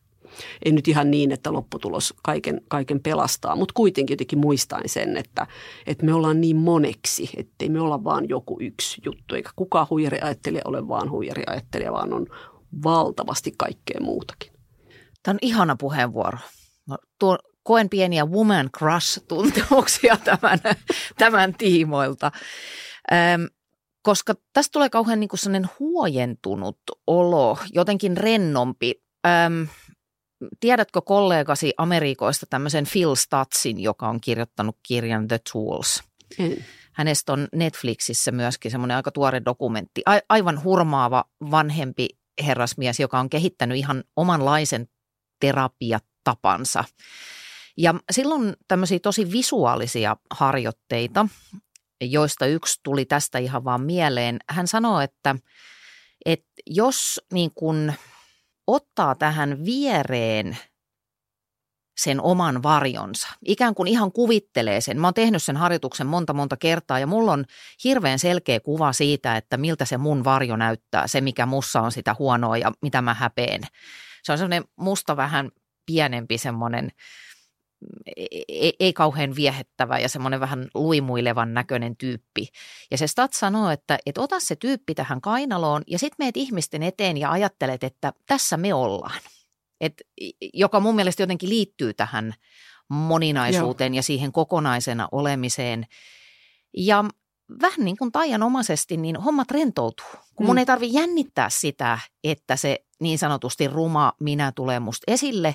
Ja jännittävää on, että nyttenkin, kun mä tätä puhun ja ajattelen sitä, sitä varjominää, niin mä koen sitä kohtaan niin kuin sääliä tai myötätuntoa. Että voi vitsi, että siellä sä oot niin kuin, sillä on ihan semmoinen kalpea huono iho, kun ei se pääse valoon melkein mm. koskaan. Aivan, niinpä. Ja se on tosi tärkeää löytää jonkunlainen lempeys tai ymmärrys tai sääli tai mikä hyvänsä myötäelämisen kokemus sitä puolta kohtaan, joka, joka jotenkin voi huonosti tai, tai jossa on jotain sellaista, mikä on itselle, itselle hankalaa. Mä kohtaan tämän terapiassa asiakkaissa tosi usein tavallaan sellaisen kokemuksen. Et esimerkiksi yksi mun terapia-asiakkaani kertoi sitten loppuvaiheessa, että Että hän on jotenkin niin kuin löytänyt sellaisen ajatuksen, että hän kävelee käsi kädessä kohti auringonlaskua sen oman minänsä kanssa, ikään kuin mm. he yhdessä. Että se puoli, joka hänestä on se kauhea, hävettävä ja nolo, niin, tota, niin, niin se puoli on, on se, jota hän ottaa kädestä kiinni. Se oli hyvin pieni ja tämmöinen epämääräinen. Joo. Joo, ja, mutta että, että, että se on kuitenkin jotain, jota hän haluaa ikään kuin suojella ja kuljettaa mukanaan. Ja se on semmoinen niin kuin lohdullinen asia, että mä saan olla sitä kaikkea. Ja, ja musta on ihana toi ajatus, että ota se mukaan, pistä se tohon istumaan ja laita vähän käsi ympärille ja näytä kaikille, että tässä me ollaan. Ne. Me tultiin yhdessä. Kyllä. Ihana ajatus, aivan mahtava ajatus. Tätä mä tulen hyödyntämään vielä, että, että jotenkin, että Että et, et se on niin kuin minua ja, ja me, o, me ollaan kokonaisuus ja ottakaa tai jättäkää. Tässä me ollaan ja se saa exactly. näkyä. Joo. Kyllä ja sitten kun toi tuli mun mieleen myöskin siitä, mitä sä sanoit siitä yhteyden hakemisesta. Kun me ollaan itseämme kohtaan ja varsinkin jos olet huijarituntemusten kourissa, niin se ankaruus ja tylyys itseä kohtaan, niin se on kyllä aika kovaa. Niin harvoin, jos emme siis mene iltapäivälehtien keskustelupalstoille, niin harvoin muut ihmiset on niin inhottavia meitä kohtaan. Päinvastoin nehän tsemppaa ja esiintyjille sanottava tämmöinen aika kliseinenkin neuvo on aina se, että yleisö haluaa, että sä onnistut. Niin muut ihmiset haluavat meille lähtökohtaisesti hyvää ja ne tajuu, että kaikki on vajaita. Joo, nimenomaan, koska jokainen itse tietää, että se oma varjo kulkee Jep. siinä mukana, mutta silti vähän niin kuin, no eihän se vaan näy. Niin, joo kyllä, että sitä vähän niin kuin piilottaa klerasil peitepuikolla. Kyllä, nimenomaan. Mikä mieleyhtymä, koska tällä mun varjolla on huono iho. No niin. Käyn kohta pitkäkseni tähän punaiselle sohvalle ja alan kertoa lisää itsestäni. Jos mennään niin kuin nyt itse asiassa juurikin näihin parantaviin tekoihin, koska sä alussa sanoit toivoa herättävästi, että itsekin voi tehdä aika paljon ja niitä keinojahan on tässä matkan varrella tullutkin, mutta millaisia toiminnallisia reseptejä sulla olisi tämän syndrooman lievittämiseen? Mitä voi tehdä, että olisi vähän helpompi olla? No Tota, ihan ensimmäinen ajatus on tietysti se, että, että kun sä oot ikään kuin havahtunut siihen, että hei, että mulla on tämmöinen ajatus. Että mm. niin kuin, niin kuin tajuta se, että, että mulla on ajatus, eikä niin, että minä olen, jotka Jep. on ihan, ihan eri asioita. Ja sitä ajatusta voi konkretisoida. Sen voi kirjoittaa paperille ja ripustaa seinälle tuohon ja katsella, että jaha, tommoinen ajatus mulla on. Tai, tai jollain muulla tavalla ikään kuin konkretisoida, että se, se ajatus on tässä jotenkin läsnä. Ja ottaa siihen vähän etäisyyttä ja kävellä kauemmaksi ja sinne se jäi. Että mä pystyn menemään mm. pois siitä mun ajatuksesta, niin jättää sen tuohon vaikka tuohon seinälle roikkumaan ja mennä tuonne ovelle ja katsella sitä sieltä, näyttää pieneltä, hädintuskin näe, mitä siinä lukee, kävellä takaisin tähän niin kuin ruudulle ja jaa niin, se oli toi ajatus, nyt mä muistankin sen. Ja ikään kuin tutkia sitä sellaisena, niin kuin, vähän hassusti ehkä sanottuna, mutta itsestä irrallisena tai erillisenä aivojen tuotoksena. Vähän sanotaan, että no kaikenlaisia ajatuksia ihmisillä liikkuu. Mä, niin kuin, tätä, tämä on niin kuin semmoinen tyypillinen asia, mikä terapiassa usein tulee eteen, on se, että Että ihmiset häpeää hirvittävästi omaa ajatteluaan, että, että mä, mä tunnen valtavan määrän äitejä, jotka on ajatelleet, että haluaa vahingoittaa lastaan ja se on niin vaikea ajatus sanoa kenellekään ääneen esimerkiksi.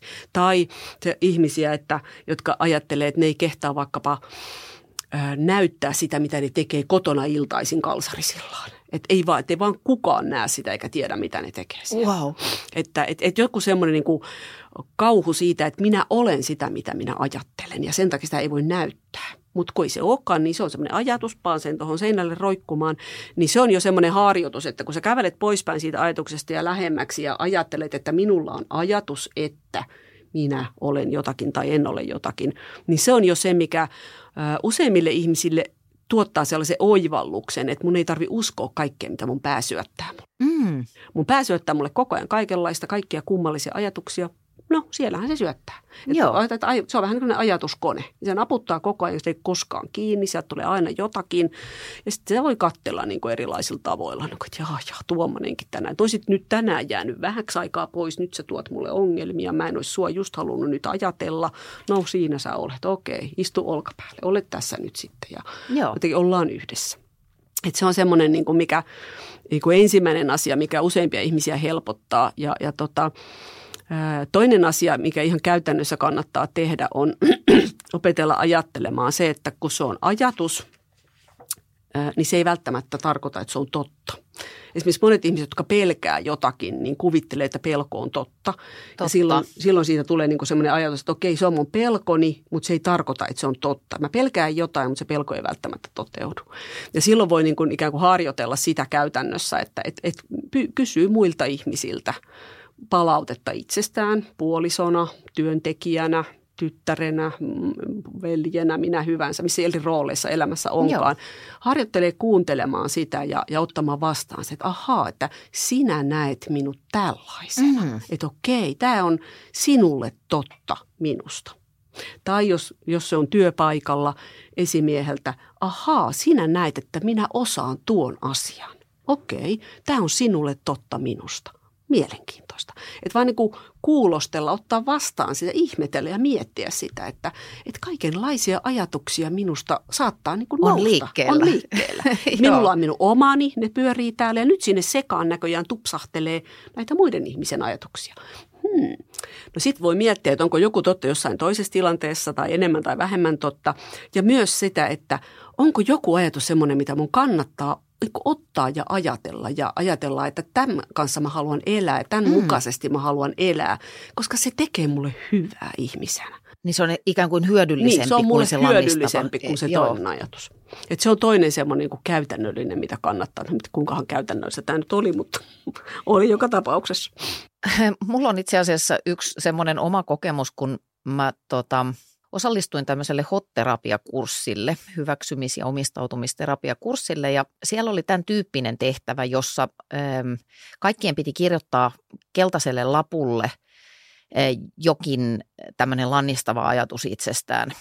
Ja sitten ne liimattiin tota, selkään ne laput ja kierrettiin siellä luokkahuoneessa ja sitten kaikki sai tota, Tai siis anteeksi, liimattiin tähän rintaan ja sitten kaikki sai lukea niitä muiden ajatuksia ja se oli jotenkin hirveän paljastavaa ja surullista ja koomista samaan mm, aikaan. Joo.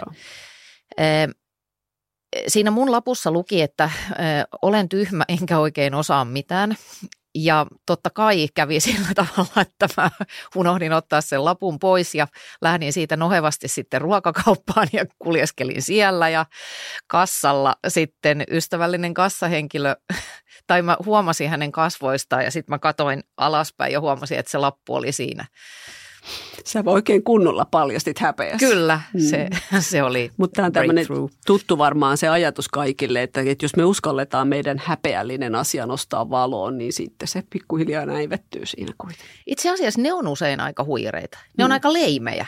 Et ihan hirveästi jännittää ja häpeä jotain. Ja sitten kun sanoo sen, niin sitten viisitoista ihmistä sanoo, joo, mulla on toi sama. Se on turhauttavaa. Niin, toi jaa. Eikö mä olekaan mitenkään erityinen tässä kohdassa? Kyllä. Mä oon joskus ajatellut myöskin sellaisen ajatuksen tästä huijarisyndroomasta, että sillä on myös hieman arrogantti luonne. Että jos mä niin kuin ajattelen, että, että noi muut on niin tyhmiä, että ne ei huomaa, kuinka huono mä olen, niin eikö se ole vähän ylimielistä? No kyllä se kuulostaa ylimieliseltä. Jos ei siihen liity hirveän voimakas ahdistus siitä, että oikeasti, oikeasti siis voi pahoin, niin se on ehkä hiukan arroganttia. Jos siellä on alla semmoinen niin kuin lievempi kokemus jotenkin siitä huijariajattelusta. Ja se voi olla myös semmoinen kompensaatiokeino jotenkin, että, että, että okei sitten, että antaa palaa. Mä sitten huijaan teitä, kun te olette noin tyhmiä. Eli se voi olla ikään kuin semmoinen tapa jotenkin nostaa itsensä sieltä suosta niskasta ylös, jotta on jotenkin vähän siedettävämpi olo itsensä kanssa. Eikä siinäkään mitään vikaa ole se. Sen silloin vaan todennäköisesti jättää kohtaamatta sen, että se oma ajatus ei olekaan tosi, mm. joka kuitenkin kannattaisi jollakin tapaa sitten käsitellä. Mä tosiaan esiinnyn paljon työkseni. Se, mä oon tehnyt telkkaria ja ollut radiossa töissä, mutta sitten kun mä enemmän aloin viedä mun duuneja tänne valmentajapuhuja suuntaan, niin sitten mä aloin kiertää ympäri Suomea. Mä käyn aika paljon puhumassa asioista, mikä on sinänsä, se on musta hassu ammatti, jos mä mietin sitä yhtään kauempaa. Mutta myös ikiaikainen. Ja totta kai mulla oli siis aivan infernaalisia taas huijarin vaikeuksia tämän homman kanssa, kun mä sen aloitin. Ja mun suorittaminen oli kauhean taannehtivaa, että välillä mä olin todella hyvä, mutta sitten välillä se homma romahti aivan täysin. Ja niissä hetkissä itse asiassa kävi juuri sillä tavalla, mitä mä sanoin tuolla ihan alussa, että mä alan niin kuin yhtäkkiä kuunnella sitä omaa puhetta ja sitten mä rupean ajattelemaan, että ei vitsi, että tää on aivan hirveätä kuraa. Hmm. Ja sitten alkaa etsiä sieltä yleisöstä signaaleja, jotka vahvistaisi tätä mun siinä tilanteessa erittäin hyödytöntä ajatusta. Sitten joku haukottelee, no Joo. se on voinut valvoa yöllä vaikka lapsilla oksennustauti, koska ne on lapsia ja niillä on aina oksennustauti. Mutta mä ajattelen totta kai heti, että se on niin kuin it's me. Mm, niin. Ja sitten mä olin tätä jo muutaman vuoden siinä sitten hommaillut ja lensin Ouluun keikalle. Mä muistan sen, koska ne oli jotenkin ihan ylimukavia ne järjestäjät ja sitten se oli semmoista suuren maailman meininkiä, että lennetään lentokoneella ja se oli semmoisessa hienossa paikassa siellä meren rannalla ja näin ja mä olin tosi hyvin valmistautunut. Siellä oli nuoriso-ohjaajia tai tämmöisiä niin kuin sosiaalialan työntekijöitä ja mä jotenkin ekstra skarppasin, koska tietenkin pidin ja pidän heitä niin kuin pätevämpänä kuin itseä.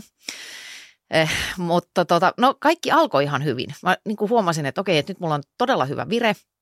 Ja sitten kesken kaiken mä huomaan, että siellä yleisössä istuu semmoinen todella kuuluisa nuorisotutkija, joka on siis aina jossain aamutelkkarissa kertomassa, että mikä on nuorison tila ja miten kuuluisi olla. Mä, mä romahdin. Mä, mä romahdin. Musta tuntuu, että mä ihan niin kuin otin fyysisesti kiinni siitä pöydästä ja mulla on eh, lähes tunti aikaa puhua. Se oli karmea tilanne. Ja totta kai se nuorisotutkija lähti kesken pois. En tiedä miksi, e- ehkä siksi, se oli, se oli oikeasti aika huonoa siinä vaiheessa se esiintyminen tai hänen lentonsa lähti tai whatever. Ja sitten se oli ihan hirveätä. Mä häpesin niin paljon, että ne mukavat järjestäjät sanoivat, että kiitos ja haluatko jäädä tänne lounaalle. Ei, ei, ei, minun täytyy nyt, minun lentoni lähtee minuutin päästä taksiin pois. Huh, vieläkin tuntuu hirveältä, kun ajattelen sitä.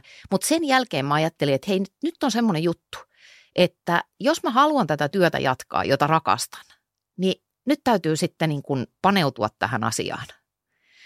Ja äm, mun niin kuin se homma lähti aukeamaan tosi yksinkertaisista jutuista. Et mä huomasin sellaisen, että jos mulla on ne muistiinpanopaperit niin, että mä saan pitää niistä kiinni ihan fyysisesti, että jos mä unohdan kaiken, niin mä voin lukea vaikka suoraan paperista. Sitten mä huomasin, että mulla on tärkeää, että mä oon vaikka jonkun pöydän tai fyysisen asian lähellä jostain syystä. Mm-hmm. Mä muutin vähän sitä valmistautumisen tapaa, yksinkertaistin, en yrittänyt puristaa koko, mä tiedän, Jungin tuotantoa jonkin yhteen A neljään ja kaikkea tämmöistä. Ne oli lopulta niin kuin kauhean pieniä juttuja, jolla se lähti jalalle. Toki mua edelleen jännittää ja näin, mutta mä oon jotenkin varustautuneempi siihen ja nimenomaan taas mennään siihen hyväksyntään, että voi olla, että näin käy ja siksi mulla on tämä pelastusrengas. Niin mä ajattelin, että se on hirveän tärkeää, että, että silloin kun tekee ihminen työkseen mitä hyvänsä ja, ja silloin kun työssään epäonnistuu, kun työssään mm. epäonnistuu, jollakin tavalla menee joku asia pieleen, on hirveän tärkeää, että meillä on joku tapa niin kuin, ikään kuin löytää itsemme siinä hetkessä. Että kun ahdistuksen mm. tärkein tehtävä on viedä meidät mennessään. Siis ahdistushan on tämmöinen henkiin jäämisen varmistava tunnetila, pelko ja ahdistus, kauhu, ne on kaikki sellaisia, että poispäin tästä, missä olet nyt, koska se on niin vaarallista. Onko se vähän, se on niin kuin pakenemista, lamaantumista, jotakin? Se on tämä niin. meidän niin kuin tämän liskoaivoiksi kutsutun osan toimintaa. Joo. Se asuu, se ahdistus siellä ja sen tärkein tehtävä on viedä sut mennessään, saada sut uskomaan, että tämä on hirveän vaarallista ja sun on mm. pakko häipyä tästä. Ja sitten kun sä saat itsesi palautettua takaisin itseesi, että ei tässä olekaan mitään vaarallista. Pöytä on tässä. Mä voin pitää pöydästä kiinni. Mä voin ankkuroida itseni ikään kuin todellisuuteen takaisin. Mun kädet koskettaa jotain, papereita, pöytää. Mä voin pistää mun jalkapohjat maahan mm-hmm. ja tuntea, että mun alla on lattia. Se ei vajonnutkaan mihinkään. Sä ikään kuin palaat takaisin itseesi sen sijaan, että sä oot menossa sen ahdistuksen mukana jonnekin ikään kuin sfääreihin. Niin sinne fantasiaan, sinne, jossa kaikki menee pilalle. Jossa kaikki meni pilalle, Joo. näin on.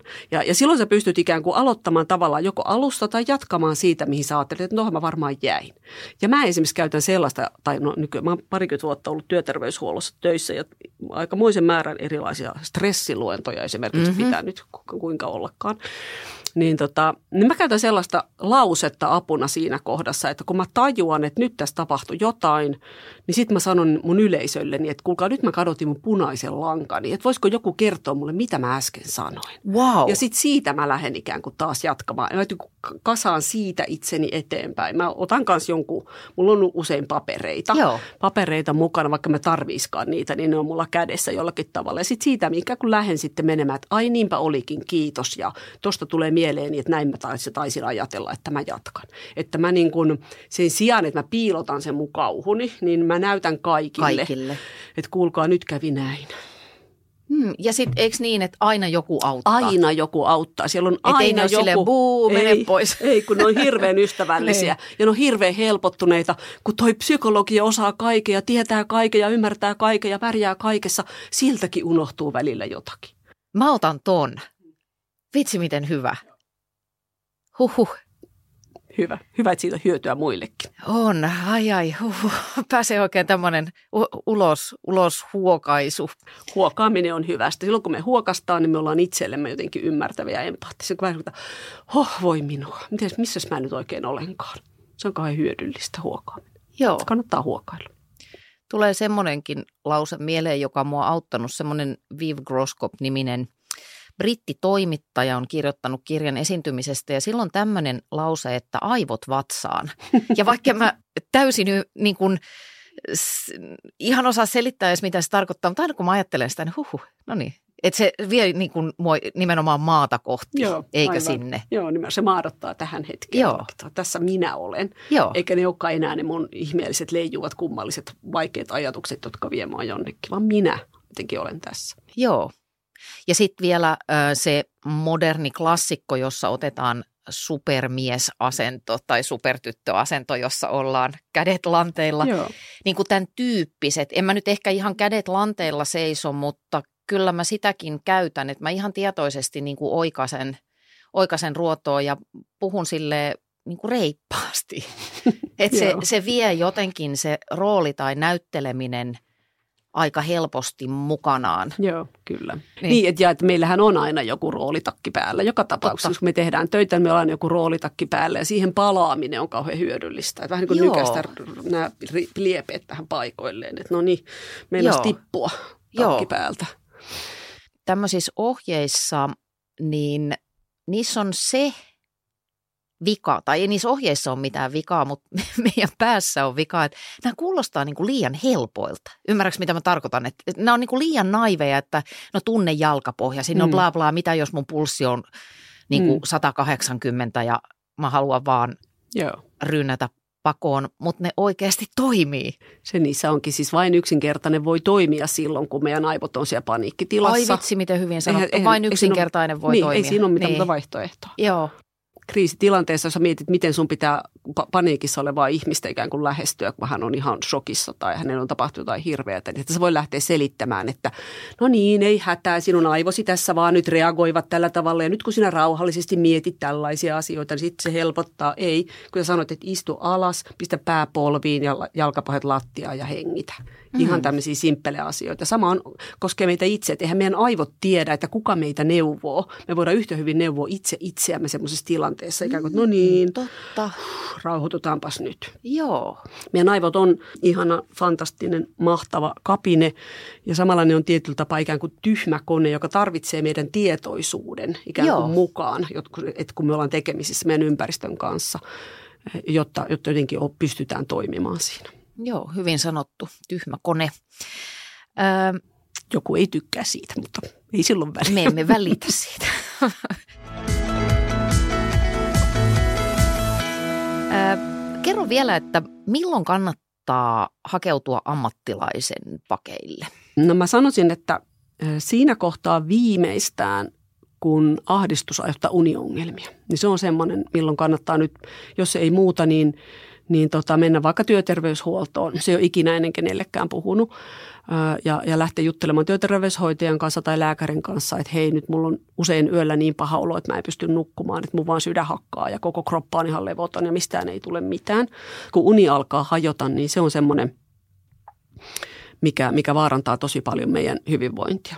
Mutta paljon aikaisemmin jo siinä, siinä kohdassa, kun ylimalkaan niin kun ahdistus tai paha olo tai mikä hyvänsä semmoinen ikään kuin henkinen kärsimystila, mikä, mikä sieltä voi seurata, joka pysäyttää tai estää tekemästä jotain, mistä olisi meille iloa, apua tai hyötyä. Niin semmoisessa kohdassa, niin kuin, että hetkinen, että mä jätin lähtemättä mun ystävän kanssa kahville, koska mä pidän itseäni mm. niin surkeana ihmisenä, että se ei voi haluta nähdä minua. Että se on, se vaan niin kuin, se vaan luulee, että mä oon niin ihana, että ei mun oikeasti kannata mennä pilaamaan päivää tai sen päivää tai ihan mitä vaan. Että jos niin kuin jättää tekemättä jotain, mikä on itselle hyvä tai ilahduttava tai hyödyllinen asia, niin siinä kohtaa on hyvä pysähtyä. Että nyt, nyt mä tarvitsen kapeuttaa mun elämästäni jotain olennaista pois.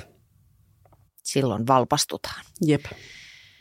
Hei, yksi vielä keino, okay. mitä mä oon äärimmäinen keino, mitä mä käytän. Joskus jos tuntuu, että äh, tunnelma nousee liian kuumaksi tai mä huomaan, että nyt, nyt ollaan niin kuin vaikean tilanteen äärellä, niin mulla on tämmöinen ajatus, että okei, mä menen tonne lavalle tai minne olenkin menossa ja jos tapahtuu jotain aivan järkyttävää, mä en kyllä tiedä oikein, että mitä se voisi olla, mutta, mutta jostain alitajunnan arkusta alkaisi purkautua semmoista puhetta, että se olisi ihan hirveätä.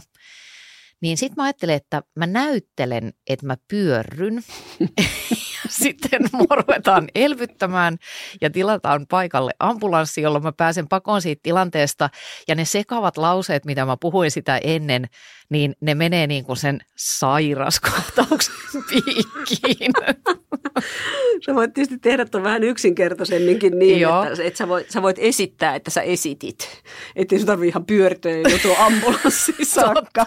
Sä voit sanoa, niin kun katsoo yleisöä, että no niin, ostitteko kaiken, mitä mä äsken sanoin, että puhuin ihan puuta heinää, että aloittaapas alusta. Joo, totta, toi on, toi on yksinkertaisempaa ja säästää. Säästää yhteiskunnan varoja, kun ei tarvitse ambulanssia. Kyllä, ja mu- mut myöskin siltä ongelmalta, että mä ihme parannun jo kilometriä ennen Meilahteen. Kyllä, kieltämättä. Tiina Ekman, suuret kiitokset, että osallistuit. Kiitos. Osallistuit tähän ohjelmaan, ja mä uskon, että tästä on ihan valtavan monelle apua ja lohtua, ei ainoastaan huijarisyndrooman tai a- ajatusten keskellä, vaan moniin muihinkin inhimillisiin oireisiin. Et me, me ollaan kaikki vajaita. Ei, ei voi mitään. Siitä me ollaan. Kiitos, tämä on ollut hauskaa. Kiitos. Tosi, kiitos, kun kutsuit mut tänne.